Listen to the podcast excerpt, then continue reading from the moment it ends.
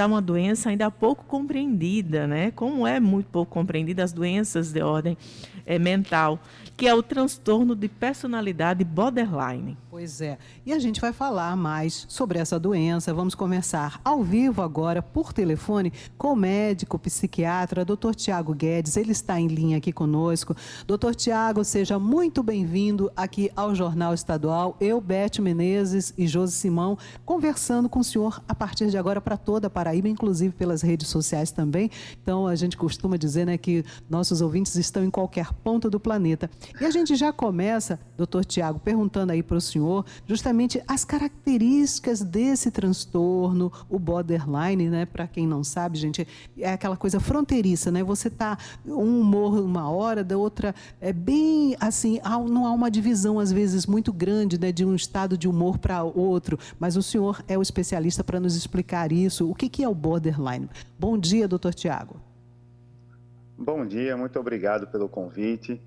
Bem, o borderline, na verdade, ele é um transtorno de personalidade, né? Então é uma personalidade muito impulsiva, né? É caracterizada por uma mudança, uma alteração de humor e muita impulsividade. São pessoas que amam muito ou odeiam muito e isso acontece muitas vezes em um curto espaço de tempo. Uhum. Então, é, são até pessoas que as pessoas olham assim e dizem assim, poxa, essa pessoa, será que essa pessoa é bipolar? Né? O bipolar ele ficou um pouco caracterizado por essa mudança de humor, né? Uh, mas, na verdade, essa, essa alteração diária né, do, do, humor é muito mais característica de um, característica de um transtorno como o borderline. Uhum. Doutor, a gente ouviu muito falar de borderline a partir de estresses causados dentro de ambiente de trabalho. É, que tipo de relação tem um borderline? Ele pode ser desencadeado através de que situações? Ou é algo que já vem com a pessoa ao longo do tempo e, e pode ser identificado ainda mais cedo do que quando você já está mais adulto? Ótimo. É, o que que acontece? Né? O transtorno de personalidade, né? ele é algo que já nasce, é, já tem uma sementezinha que nasce com a gente, né? Que a gente nasce com um temperamento, isso é, é genético, o temperamento é genético. E a personalidade vai sendo formada né, ao longo dos anos. Então, por volta dos, dos 18 anos de idade, mais ou menos, a gente já tem uma personalidade formada. Com isso, é, com essa personalidade já formada, a gente sabe se a gente tem um transtorno de personalidade ou não. O borderline é exatamente um tipo de transtorno de personalidade, ou seja, é uma pessoa que tem características que não são muito adaptativas, né? Então, são características de, pessoas que são impulsivas, que têm muita raiva, muitas vezes, né? Que sentem demais, né? Que sentem um vazio é, é interno, sempre numa busca por uma atenção ali, no sentido de, de preenchimento. Né? Então, são pessoas que adoram os outros, que gostam de satisfazer a vontade dos outros e muitas vezes terminam se colocando em perigo, em risco, né, e se decepcionando muito fácil. E por essa... isso que é tão difícil nessa relação, assim, né? Então, por qualquer motivo que faça uma, uma decepção para aquela pessoa ali, ela estoura, ela explode, ela, ela acha outra pessoa a pior pessoa do mundo, né? E, e começa a se autoflagelar também, né? Então, se autoagride, uh, não consegue é, conter esses impulsos dela, então quebra, quebra objetos, enfim. E aí, essa vivência, não é? Entre 8 e 80, entre os extremos, deve trazer muitos problemas sociais para quem passa e quem vive por esse problema.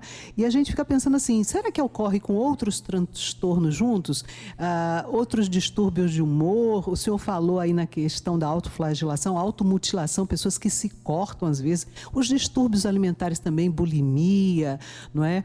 E outros podem estar associados a essas personalidades com borderline, é, doutor Tiago? Sim, sim. Sim, a, o transtorno de personalidade, borderline, né, por ser de personalidade, a gente chama ele de uma característica daquela pessoa. E ela pode ter, sim, outros transtornos associados. Né? Pode ser um, um, um borderline que tenha bipolaridade, pode ser um borderline que tenha é, transtorno alimentar, ou ansiedade, ou depressão, ou qualquer uma outra situação. Né? Uhum. Ô, doutor, tem é, relação, o, a bipolaridade, você falou sobre ser muitas vezes confundida, a bipolaridade com o borderline. Existe alguma relação entre eles? Uma pessoa bipolar pode também ter a, a borderline? Sim. O borderline, como, como eu disse, é uma característica, é mais puxado como se fosse uma característica da pessoa, né? Então, assim, a pessoa pode sim ter as duas coisas associadas, né, os dois transtornos associados. Mas é, a bipolaridade, essa mudança de humor, ela é um pouco mais prolongada, não é tão diária assim, né?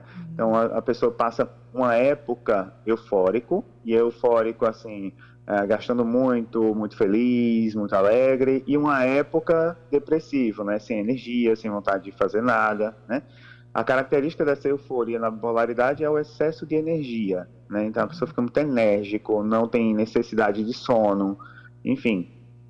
É, e ele varia nessa, nessa, nessa qualidade de humor, né, da, da euforia para a depressão em épocas é, mais longas do que no dia a dia, como acontece com o borderline, que essa mudança de humor do borderline muitas vezes acontece é, devido a algum fato que aconteceu. Entendeu? Ele acorda bem e aí de repente algo não, não foi muito bem, então ele já explode, ele já não uhum. gosta mais, ele já não tem um mais, gatilho, né, ao longo mais. do dia, né?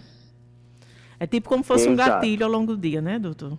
E às vezes, exato, exato. É, doutor Tiago, situações que para quem não vive esse problema e que são eh, a gente lida com de forma mais fácil, né? O borderline parece que perde o controle com muita facilidade, não é? Então eu fico imaginando como deve ser difícil para ele lidar com essa situação sem auxílio e não reconhecer que é só, ah, eu estou chateado hoje, ah, eu estou com mau humor hoje. E quem convive com ele também, como é que percebe né, que isso já é um problema que requer um acompanhamento médico, requer a procura de um especialista. Sim, são pacientes que sofrem muito, né? Eles vivem em um constante sofrimento, até por causa desse vazio existencial, né? Que, que eles sentem, assim. Então, é, eles sofrem muito. Uhum. Quem está perto, né, termina sofrendo as consequências dessas, é, dessa, dessa atitude mais explosiva, né? Mais impulsiva do, do, do borderline. Então, assim, é sempre muito importante procurar o principal tratamento para os transtornos de personalidade como um todo, mas principalmente para o borderline, uh, é terapia. Uhum. A gente precisa realmente que essa pessoa seja acompanhada por um psicólogo para fazer terapia, né? É, e é algo que eles têm muita resistência em fazer, né? Porque é, é muito difícil você mudar, mudar, modificar o jeito de pensar, o jeito de agir, né? A sua personalidade, né? Controlar o jeito que você é. É uhum. essa a grande dificuldade. É, um transtorno de personalidade é, é, é, curável, doutor? É possível chegar a alguma cura, a estabilizar o quadro da pessoa? É possível, com o tratamento, com a terapia, a pessoa chegar a um ponto de não ter mais esses roupantes, e, e ser é, é, movida por esses gatilhos? Sim, sim, é tratável, sim. Né? Se a pessoa consegue fazer terapia e consegue ir modificando um pouco as atitudes, né? Em algum momento ela consegue sim ficar estável, ficar muito bem socialmente uh, e parar com esse sofrimento, diminuir bastante esse sofrimento que ela sente, assim, né? É, é importante, como eu sempre falo, né? A gente usa medicações no tratamento do borderline é, muito para diminuir um pouquinho os sintomas, como um geral, né? A, a, a, raiva, a impulsividade, muitas vezes uma pessoa deprime bastante, né? Por causa desse vazio existencial também e das grandes frustrações que ela sente. Então, a, a gente trata isso com, com questões medicamentosas, mas o que faz realmente o borderline melhorar do quadro, assim, no sentido de uma estabilização mais prolongada, é a terapia, né? Então, é, porque isso vai fazer com que ela comece a perceber né, as atitudes dela como algo realmente exagerado e comece a controlar esse tipo de, de, de reação. Então, senhor, ela consegue sim uma boa estabilidade. O senhor falava aí na questão dos gatilhos, né, que Josi destacava, e aí eu fico pensando nas causas da síndrome de borderline né? E se começa cedo, se começa na infância, se, se não se percebe às vezes só na idade adulta, mas se antes houve alguma causa, alguma experiência, né? Uh, ou talvez um fator genético que influa. Existe pesquisa assim já nesse sentido? Sim, né? É, a, a questão da personalidade ela é uma, é uma constante transformação, né? Então, a gente começa logo cedo, né, com pessoas um pouco mais irritadas, mais impulsivas, com dificuldade de, de, de, de tolerar frustrações, né? Então, isso a gente vai sendo observado. Só que a gente só fala que isso é um borderline realmente já na idade mais adulta, né? Porque, como eu falei, é uma construção da personalidade. Então, se é um transtorno de personalidade, eu preciso ter uma personalidade formada antes de ter um problema nela, né? Uhum. Então, é, na verdade, eu preciso deixar essa personalidade dessa pessoa se estabilizar, é por volta mais ou menos dos 18 anos que isso acontece, para eu poder dizer realmente, ela tem, ela tem realmente é, é, o transtorno de personalidade borderline. Porém, antes disso, a, o adolescente, a criança, ela já vai dando sinais, né, dessas impulsividades, dessa dificuldade nas frustrações, né, que aí precisa de um alerta para os pais levarem logo aquela criança para um acompanhamento psicológico. Doutor, na, nas suas avaliações, é muito comum é, chegar, é, é, ser identificado, é, é, aparece, tem muitos casos, o senhor identifica é, muitos casos assim do borderline, porque a gente às vezes tende a confundir um pouco, né? Porque a gente sabe que às vezes a gente tem roupantes, a gente tem às vezes atitudes que são um pouco mais destemperadas do que a gente gostaria que tivesse sido, né? Por um momento ou outro, às vezes e e a gente é, ouve né, muitas coisas falando sobre a questão de, de, transtornos e a gente até às vezes pensa, ah, será que eu tenho, será que eu não tenho? É muito comum o borderline, hoje em dia tem se identificado mais facilmente. Os transtornos de personalidades são muito comuns ou as pessoas realmente precisam de um psiquiatra assim, para poder fazer o diagnóstico realmente bem preciso porque às vezes a gente até acusa o outro, né? Porque a gente diz, ah, você, tá, você, tem, você só pode ser bipolar. Ah, você deve ter. Porque a gente usa, assim, essas questões de forma até pejorativa, né? Para inibir o outro. E aí a gente precisa ter também muito cuidado nesse sentido, né, doutor? Até para se auto também mas... não se autodiagnosticar de forma errada. Exato. O que que acontece, né? É, na verdade, muitas vezes o borderline já me procura, né? Quem tem borderline já me procura sabendo que tem uhum. e querendo só mais uma confirmação, digamos assim, né? É, outras vezes é, eles têm uma resistência realmente em, em, aceitar esse diagnóstico. Como que eu vou saber se uma pessoa tem ou não o, o, se ela é ou não borderline? É porque ela explodiu uma vez? É porque ela quebrou objeto em casa? É porque ela gritou? Não, não é assim, né? É, na verdade é o funcionamento dela. Ela é sempre desse jeito é sempre nos rompantes, ela não consegue resolver muitas coisas de uma forma, numa conversa e ficar bem.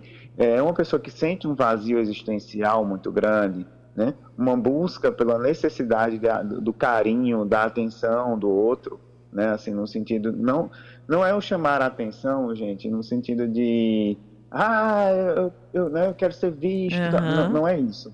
É um, um chamar a atenção pelo afeto, né? São pessoas que realmente eles é, quando eles gostam, eles gostam muito, de verdade, assim. É aquela pessoa que conhece o outro e naquele mesmo dia já é o melhor amigo do mundo e vai fazer tudo por ele e, e etc, né? Assim, são intensas, né? Pessoas muito intensas. Uhum. Então, é todo um comportamento, né? Não é só porque a gente teve um problema no trabalho que a gente gritou com alguém que a gente gostava e, e a gente... Não, né? Isso aí são rompantes do dia a dia mesmo, tá tudo bem, tá certo? Se alguém nos tirar do sério de vez em quando, tá tudo bem, né? Tá tudo bem a gente reagir, né, doutor? Somos humanos, né? Exatamente. A gente estava falando exatamente sobre isso. A gente está começando a parecer que a gente não quer mais sentir as coisas, né? Isso. né? É, e nós sentimos, nós somos seres totalmente sensíveis e a gente também sociais, então assim, a gente vai estar sempre nessa interação com o meio e vai ter momentos em que a gente vai ter raiva, vai ter momentos que a gente vai ter tristeza, e isso não é um transtorno, né? Isso é o que é ser normal, né? É importante o respeito, você respeitar também os momentos do, de roupantes do outro e também não ficar usando né, essas, esse conhecimento sobre essas questões de, trans, de transtorno de forma pejorativa né, sobre o outro, ah, porque o outro fez, ah, você tem isso, você tem aquilo, vá se tratar, não sei o quê, porque tem muita gente. A gente sabe que muitas as mulheres são muito chamadas de loucas, né, doutor? É. O senhor sabe disso. Tá nervosa, a gente é, histérica, tá nervosa demais. É histérica. Vá se tratar, sua louca. Né? E a gente tem que ter Isso. cuidado nesse sentido, né? Exato, exato. Que é exatamente o que a gente chama de psicofobia, né? A gente é, tem, tem visto muito essa prática, né? que é a, a, a questão do, do, da, da, exclusão de pessoas com, com, transtornos psiquiátricos, né? A gente fica uh, nesse termo pejorativo sempre da, do, da doença, ah, você é maluca, né? Uhum. Então, ah, isso é bipolaridade, ah, essa mulher é histérica. Mulher histérica é um termo, assim, que é, nossa, né? Tá, uhum. Todo mundo fala, escuta a qualquer momento, e isso é péssimo, né?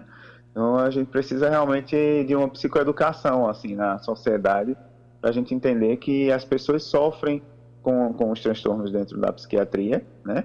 E que uhum. precisam ser tratados, precisam ser cuidados e respeitados. E aí eu fico pensando, quem está num círculo desse, né? Num ciclo de borderline, num círculo mesmo, se o, o paciente, às vezes, ele, ele próprio pode criar situações, ele se auto-sabota, às vezes, doutor? Ah, bastante. é uma né? grande é. característica do transtorno, a autossabotagem. E é por isso que é tão importante a terapia, né? Uhum. Porque, na verdade, ela se autossabota, ela não entende essa autossabotagem, ela sempre acredita que o outro fez aquilo para ela e por isso que ela está sofrendo, né? Então, é, e ela se coloca em várias situações de risco, situações de perigo mesmo, né? E ela não entende que ela está se colocando naquele lugar, né? Ela acha que realmente as coisas acontecem porque é sempre com ela mesma, porque ela é um dedo podre, porque as pessoas sempre frustram ela. É, e na verdade é uma autossabotagem na maioria das vezes. Doutor, é, a gente teria muito mais que conversar, gente. É, é, são assuntos assim, tudo que diz respeito à questão da saúde mental, são assuntos que realmente precisam ser bastante é, é, destrinchados, né, para que esclarecidos, para que as pessoas realmente tenham bastante cuidado com essas questões que a gente sabe que a mente rege né, as nossas ações e a gente precisa realmente ter muito cuidado e, e, e muito zelo pelo outro também ao nosso redor nessas questões relacionadas a, a problemas de transtorno relacionados às questões mentais. Muito obrigada pela sua disponibilidade em conversar conosco aqui, médico psiquiatra, doutor Tiago Guedes. E até uma próxima oportunidade, doutor Tiago. Muito obrigado. Até a próxima.